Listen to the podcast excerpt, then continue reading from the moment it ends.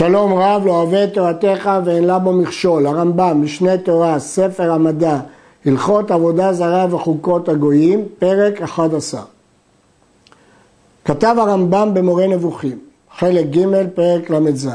המצוות אשר מנינום בהלכות עבודה זרה, כולם להציל מטעויות עבודה זרה ומשקפות אחרות בלתי נכונות שנשתרבבו עם עבודה זרה, כגון מעונן ומנחש ומכשף וחובר חבר וזולתם מסוגם, ולהרחיק מכל מעשי הכשפים הזהיר מלעשות דבר ממנהגיהם, ואפילו ממה שתלוי במעשה הראייה ועבודת האדמה, כל מה שלדבריהם מועיל ואין העיון הטבעי מחייבו, אלא לפי סגולה הוא אומרו, ולא תלכו בחוקות הגוי, והם שקוראים אותם זבחונן וברכה דרכי האמון. נתחיל את הפרק.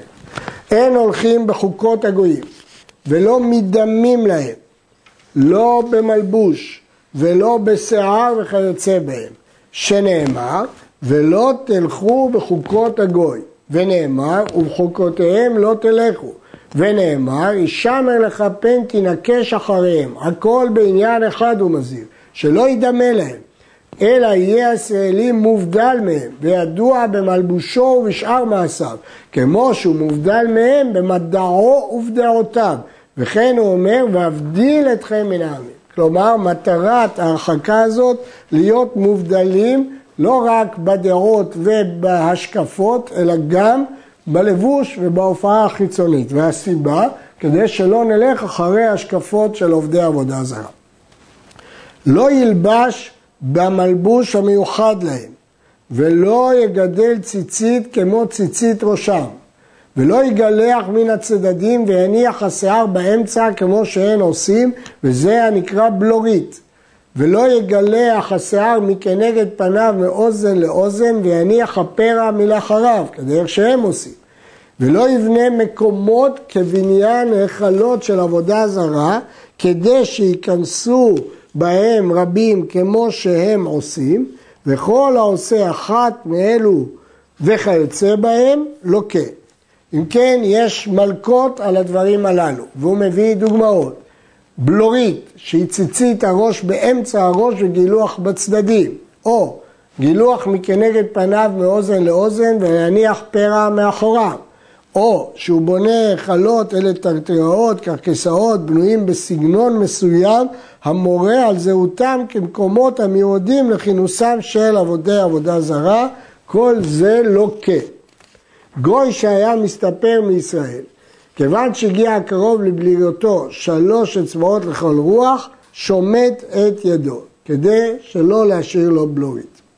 ישראל שהיה קרוב למלכות, וצריך לשב לפני מלכיהם, והיה לו גנאי למי שלא ידמה להם, הרי זה מותר ללבוש כמלבושים שלהם, ולגלח כנגד פניו, כדרך שהם עושים. הסיבה היא, מכיוון שה... לא השאיר פרע מאחוריו, אז לכן זה לא איסור תורה, זה רק איסור דרבנן, אז התירו לקרובים למלכות, כי הוא לא עושה את זה כדי ללכת בחוקות הגויים, אלא כי יש לו תפקיד שקרוב למלכות, והוא מועיל בזה גם לישראל. כתוב בגמרא סוטה, אבטולמוס בן ראובן התירו לו לספר קומי, שזה תספורת של דרכי אמורי, מפני שהוא קרוב למלכות. אין מנחשים כגויים. שנאמר, לא תנחשו. כיצד הוא הניחוש? כגון אלו שאומרים, הועיל ונפלה פיתי מפי, או נפל מקלי מידי, איני הולך למקום פלוני היום, שאם אלך אין חפצי נעשים. הועיל ועבר שועל מימיני, איני יוצא מפתח ביתי היום, שאם יצאתי יפגעיני אדם רמאי. וכל אלו ששומעים צפצוף העופות ואומרים יהיה כך ולא יהיה כך, טוב לעשות דבר פלוני, רע לעשות דבר פלוני. וכן אלו שאומרים, שחוט תרנגול זה שקרא ערבית, כי זה סימן רע, שחוט תרנגול את זו שקראת כמו תרנגול, וכן המשים לעצמו סימנים. אם יערה לי כך וכך, אעשה דבר פלוני, ואם לא יערה, לא אעשה. אליעזר עבד אברהם, וכל כיוצא בדברים אלו, הכל אסור, וכל העושה מעשה מפני דבר מדברים אלו לוקה, כי לא לוקים בלי מעשה. אם כן, העושה מעשה על פי ניחוש סופג מלכות. לשון הספרי, מנחש כגון האומר נפלה פיתי מפי, נפלה מקלי מידי, עבר נחש ממיני ושועל משמאלי, קרוב מאוד לדברי הרמב"ם כאן. ובספרה לא תנחשו כגון אלו המנחשים בעופות. במשנת רבי אליעזר הלשון עבר שועל לימינו, כמו לשון הרמב"ם פה. שחוט תרנגול זה במסכת שבת, שחטו תרנגול זה שקרא ערבית, תרנגולת שקרא גברית. לגבי אליעזר עבד אברהם, שעשה לעצמו נחוש עם הנערה שתאמר את השקה וגם נגמלך, אשר אותה הוכיח ליצחק. הרמב"ם אומר שזה היה ניחוש, ומי שעושה מעשה על סמך זה לוקה. זה בנוי על הגמרא מסכת תענית דף ד'. אמר שמואל בר נחמן, ני אמר בי יונתן, שלושה שאלו שלא כהוגן, שניים השיבו כהוגן, לאחד השיבו שלא כהוגן. ואלו הם אליעזר עבד אברהם ושאול בן קיש ויפתח הגלעדי. אליעזר עבד אברהם, דכתיב היה הנערה אשר אמר אליה עתינה קדך, יכול אפילו חיגרת אפילו סומה, השיבו כהוגן, נזדמנה לו רבקה. מפורש פה שלמרות שבזכותו של אברהם השיבו כהוגן, השאלה הייתה שלא כהוגן, משמע שהשאלה הייתה של איסור. הרמב"ם משמיט את המקרה של יונתן, וייתכן שהוא חושב ששם זה לא נחש, אלא בדיקה מקצועית אם האויב בטוח בכוחו או לא, אבל אצל אליעזר הוא רואה בזה נחש. הרייבד מגיב בחריפות, אומר, זה התעהו הלשון, שרק כל נחש אינו כאליעזר ויונתן אינו נחש, והוא סבור שלעניין איסור נאמר, ולא היא, אלא אחיקה אמר, אינו ראוי לסמוך, ואיך חשב על הצדיקים כמותם עבירה זו, ויאבו אינו ומקפקה פולסא דנורא להפה. הוא מתבטא בחריפות על הרמב"ם, כיצד הוא אומר על הצדיקים אליעזר ויונתן. על יונתן הוא לא אמר, אבל על אליעזר, איך הוא חשב ביטוי כזה. ואיך הרמב"ם מפרש את הגמרא במסכת תענית? הוא מפרש שזו צורה של נחש, לא לעניין איסור, אלא לצורה של נחש. זה נחש שאפשר לסמוך עליו. ולכן לא עוסקת הגמרא בכך שזה אסור. אבל קשה, הרי כתוב בפירוש בגמרא שהם שאלו שלא כהוגן. הרמב"ם מסביר את מה שכתוב בגמרא, כל נחש שאינו כאליעזר וכיונתן אינו נחש, זאת הגמרא במסכת חולין. אז הוא מסביר שהכוונה שזה נחש, לא שזה אסור. אבל הבאנו קודם גמרא בתענית שכתוב בפירוש שאלו שלא כהוגן. מי שאמר, דירה זו שבניתי, סימן טוב הייתה עליי. אישה זו שנשאתי ובהמה זו שקניתי, מבורכת הייתה. ומעת שקניתיה, העשרתי. וכן השואל לתינוק, איזה פסוק אתה לומד? אם אמר לו פסוק מן הברכות, ישמח ויאמר, זה סימן טוב. כל אלו וכיוצא בהם מותר. הואיל ולא כיוון מעשיו, ולא נמנע מלעשות, אלא עשה זה לעצמו סימן לדבר שכבר היה, הרי זה מותר. הגמרא במסכת חולין, תניא רבי שמעון בן אלעזר אומר, בית תינוק וישף, על פי שנחש יש סימן. אמר בן אלעזר, והוא התחזק תלתא זימנה. ברור שהרמב"ם מפרש שזה סימן על לשעבר, כלומר דבר שכבר היה, הוא רק מורה בזה סימן טוב, אותו דבר השאלה של התינוק. לא שהוא מורה לעצמו לעשות על סמך הסימן הזה, זה אסור מפני שזה נחש, אבל להרגיש שזה סימן טוב זה מותר, כי הוא כבר עשה את המעשה. הרייבד חולק ומפרש את הגמרא שזה לא לעניין איסור והיתר, אלא אמר שאם זה הוחזק שלוש פעמים יכול לסמוך על זה. איזה הוא קוסם? זה העושה מעשה משאר המעשיות, כדי שישום, יהיה שומם, מתבודד, ותיפנה מחשבתו מכל הדברים, עד שאומר דברים שעתידים להיות, ויאמר דבר פלוני עתיד להיות, או אינו הווה, או שאומר שראוי לעשות כך, יזהרו מכך. יש מן הקוסמים שהוא משמש בחול ובאבנים, יש מהם מי שגוהר לארץ וצועק, ויש מי שמסתכל במראה של ברזל או עששית ומדמים ואומרים, ויש מי שאוחז מקל בידו ונשען עליו ומכה בו עד שתיפנה מחשבתו ומדבר. הוא שהנביא אומר, עמי בעצו ישאל ומקלו יגיד לו. כל אלה סוגי הקוסמים. הרמב"ם מסביר בספר המצוות, הוזהרנו מלקסום, כלומר לעורר את כוח ההשערה באחד ממיני ההתעוררות, לפי שבעלי הכוחות הללו, המגידים מה שיהיה לפני היותו, לא ייתכן להם דבר זה פני כוח ההשערה שבהם חזק. לפיכך ישערו מה שיהיה. וכדי לעורר את ההשערה הזאת, הכרחיו לעשות מעשה לעודד את פעולתו. יש מי שמכה במקל על הארץ, צועק צעקות משונות ומפנה מחשבתו, עד שיראה לו מעין מצב העילפון ויגיד מה שיהיה. והמטרה בכל אלה, לעורר את הכוח שיש בו. לא שאותו דבר עצמו פועל משהו, מורה על משהו, וזה טעות העמוד. כלומר, לא שהמקל מודיע משהו, ולא שהאבנים מודיעות משהו. אלה האמצעים כדי שהדמיון שלו, כוח השערה שלו תפעל. אבל ההמון חושב שכיוון שהוא השתמש במקל או באבנים, הם אלה שאומרים את העתידות. וזה טעותם. ואסור לקסום ולשאול לקוסם, אלא שהשואל הקוסם מקין אותו מכת מרדות. אבל הקוסם עצמו, אם עשה מעשה מכל אלו וכיוצא בהם, לוקה, שנאמר לו, ימצא בך קוסם קסמים. אם כן, הקוסם לוקה, השואל את הקוסם, מקים אותו מכת מרדות. איזה הוא מעונן? אלו נותני העיתים, שאומרים בהצטגנינות שלהם, יום פלוני רע, יום פלוני טוב, יום פלוני ראוי לעשות בו מלאכה פלונית, שנה פלונית או חודש פלוני רע זה דבר פלוני. אז אם כן, זה מעונן, שהוא תולה את זה בימים ובשעות. אסור לעונן, אף על פי שלא מעשה מעשה, אלא הודיע אותם הכזבים שהשכלים מדמים שהם דברי אמת ודברי חוכמה.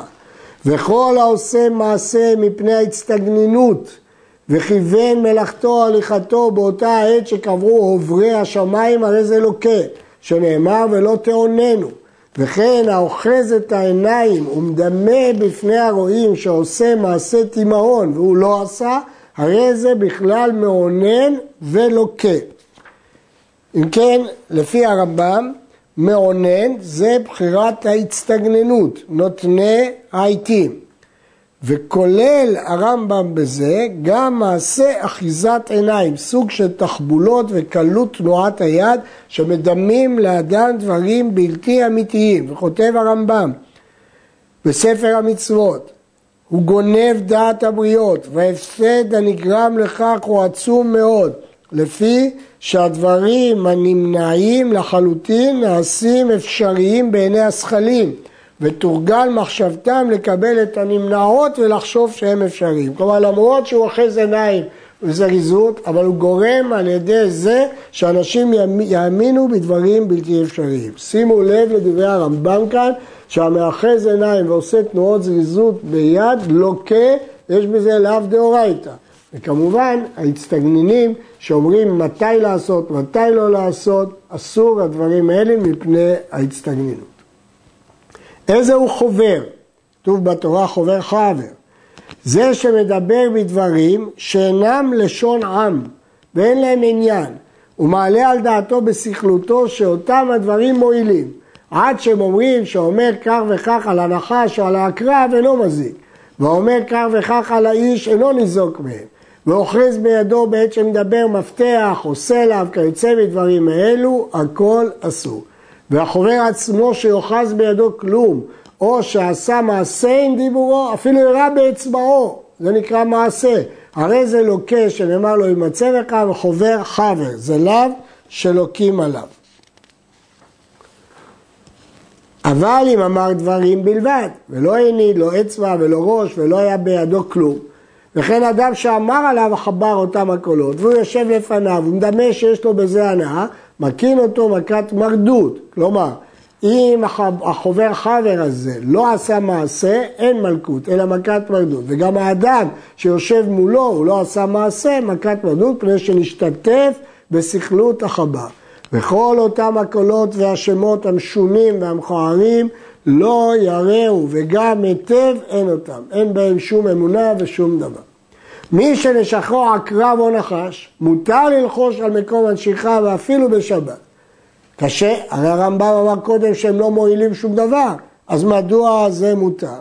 כדי ליישב דעתו ולחזק ליבו, אף על פי שאין הדבר מועיל כלום.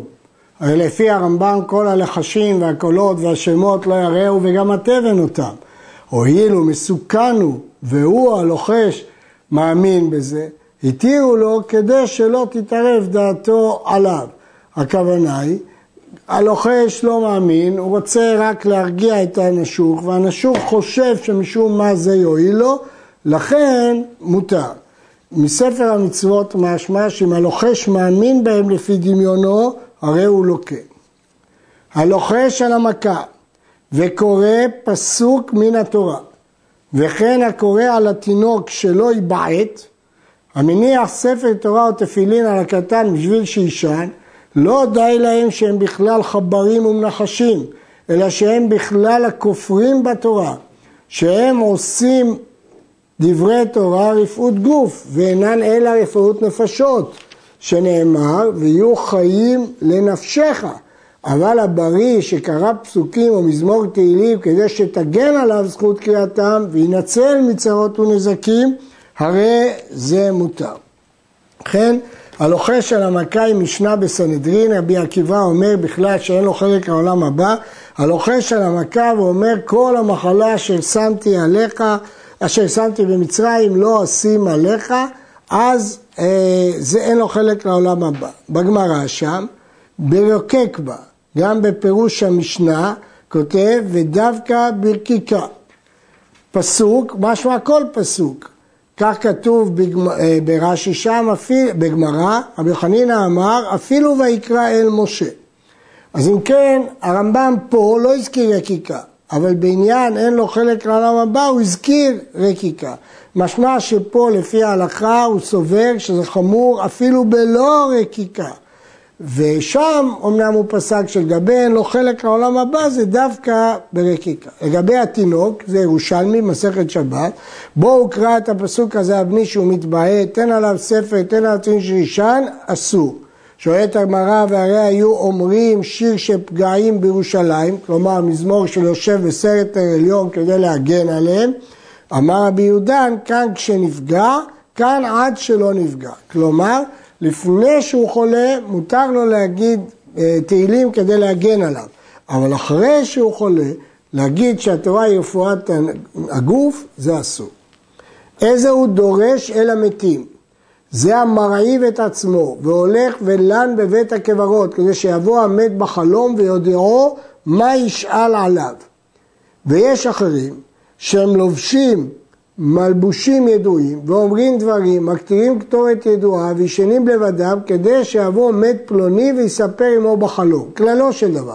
כל העושה מעשה כדי שיבוא המת ויודיעו לוקה, שנאמר לו ימצא בך ודורש אל המתים. אז למשל, אם הוא מקטיר כתורת, אז הוא עושה מעשה, ואת ההזיות האלה הם ממיני ההזיות, מתענה לן בבית הקברות, לוחש לחשים ורואה את המת בדמיונו שאומר עליו דבר מסוים. אם הוא עושה מעשה, הוא לוקה. אסור לשאול בעל אוב או בעל ידעוני, שנאמר לו ימצא בך ושואל אוב וידעוני, נמצאת על המת, שבעל אוב וידעוני עצמם בסקילה, והנשאל בהם באזהרה, ומקים אותו מכת מרדות, ואם כיוון מעשיו ועשה כפי מאמריו, כלומר הוא עשה מעשה, אז הוא לוקה. המכשף חייב סקילה, והוא שעשה מעשה כשפים, אבל האוחז את העיניים והוא שיראה שעשה והוא לא עשה, לוקה מכת מרדות מפני שלא עשה מעשה. וזה שנאמר במכשף בכלל לא יימצא, לאו שניתן להזרת מיתת בדינו ואין לוקים עליו, שנאמר מכשפה לא תחיה. כיוון שאיסור מכשפה הוא בסקילה ומכשף גם כן, אם הוא עושה מעשה כשפים, לכן לא לוקים עליו, כיוון שיש סקילה אם זה מזיד וחטאת קבועה אם זה שוגג. מוסיף הרמב"ם שאם הוא מאחז את העיניים, אז מכת מרדות, המכשף עושה מעשה, האוחז את העיניים הוא לא עושה מעשה. כבר למדנו שאם הוא מאחז את העיניים ועושה מעשה, אז הרי שהוא לוקה. אז אם כן נבדיל בין אוחז עיניים שלמדנו בלא תעוננו ששם לוקה, כי הוא עשה מעשה כלשהו, תחבולה מקלות תנועת היד, לבין כאן שהוא רק מדמה שהוא עשה מעשה אבל הוא לא עשה שום דבר, שאז הוא לא לוקה אלא מכת מרדות. ודברים האלו כולם דברי שקר וכזב הם, והם שיתעו בהם עובדי עבודה זרה הקדמונים לגויי הארצות כדי שינעו אחריהם, ואין ראוי לישראל שהם חכמים מחוכמים להימשך בעבלים האלו, ולא להעלות על הלב שיש בהם תעלה, שנאמר כי לא נחש ביעקב ולא קסם בישראל, ונאמר כי הגויים האלה אשר אתה יורש אותם אל מעוננים ואל קוסמים ישמעו, ואתה לא כן נתן לך השם אלוהיך. כל המאמין בדברים אלו וכיוצא בהם, ומחשב בליבו שהם אמת ודברי חוכמה, אבל התורה אסרה אותם, אינו אלא מן השכלים חוסרי הדעת, ובכלל אנשים והקטנים שאין דעתם שלמה. אבל בעלי החוכמה ותמימי הדעת ידעו בראויות ברורות שכל אלו הדברים שאסרה תורה אינם דברי חוכמה, אלא תוהו וההבל שנמשכו בהם חסרי הדעת ונטשו כל דרכי האמת בגללם. ומפני זה אמרה תורה כשהזהירה על כל אלו ההבלים, תמים תהיה עם השם אלוקיך.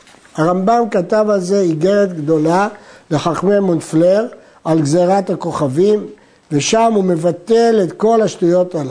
והוא כותב, שקר הם אצל כל בעלי מדע, ואני יודע, הוסיף הרמב"ם בתשובה, שאפשר שתחפשו ותמצאו דברי יחידים מן החכמים בתלמוד ובמדרשות, שדבריהם מראים שבשעת תולדתו של אדם יגרמו לכוכבים כך וכך. ואל יקשה זה בעיניכם, שאין הדרך שיניח אדם הלכה למעשה וילך אחרי פריחות ותירוצים. וכן אין ראוי לאדם להניח דברים של דעת שכבר נתעמתו בראיות וינער כפיו מהם ויתלה בדברי יחיד מן החכמים, שאפשר שנתעלם ממנו הדבר, או שיש באותם הדברים רמז, או אמרם לפי שעה, ומעשה שהיה לפניו. ולעולם על ישליך אדם דעתו אחריו, שהעיניים לפנים הם ולא אחור. הרמב"ם ראה כדבר ברור שהמעשים האלה הם שטותיים, דברי הבל, אין בהם שום דבר הגיוני, ואם תמצא איזה מקור כזה, יש לו סיבה או דרשה או משל או דעת יחיד שאין הלכה כמותו. עד כאן.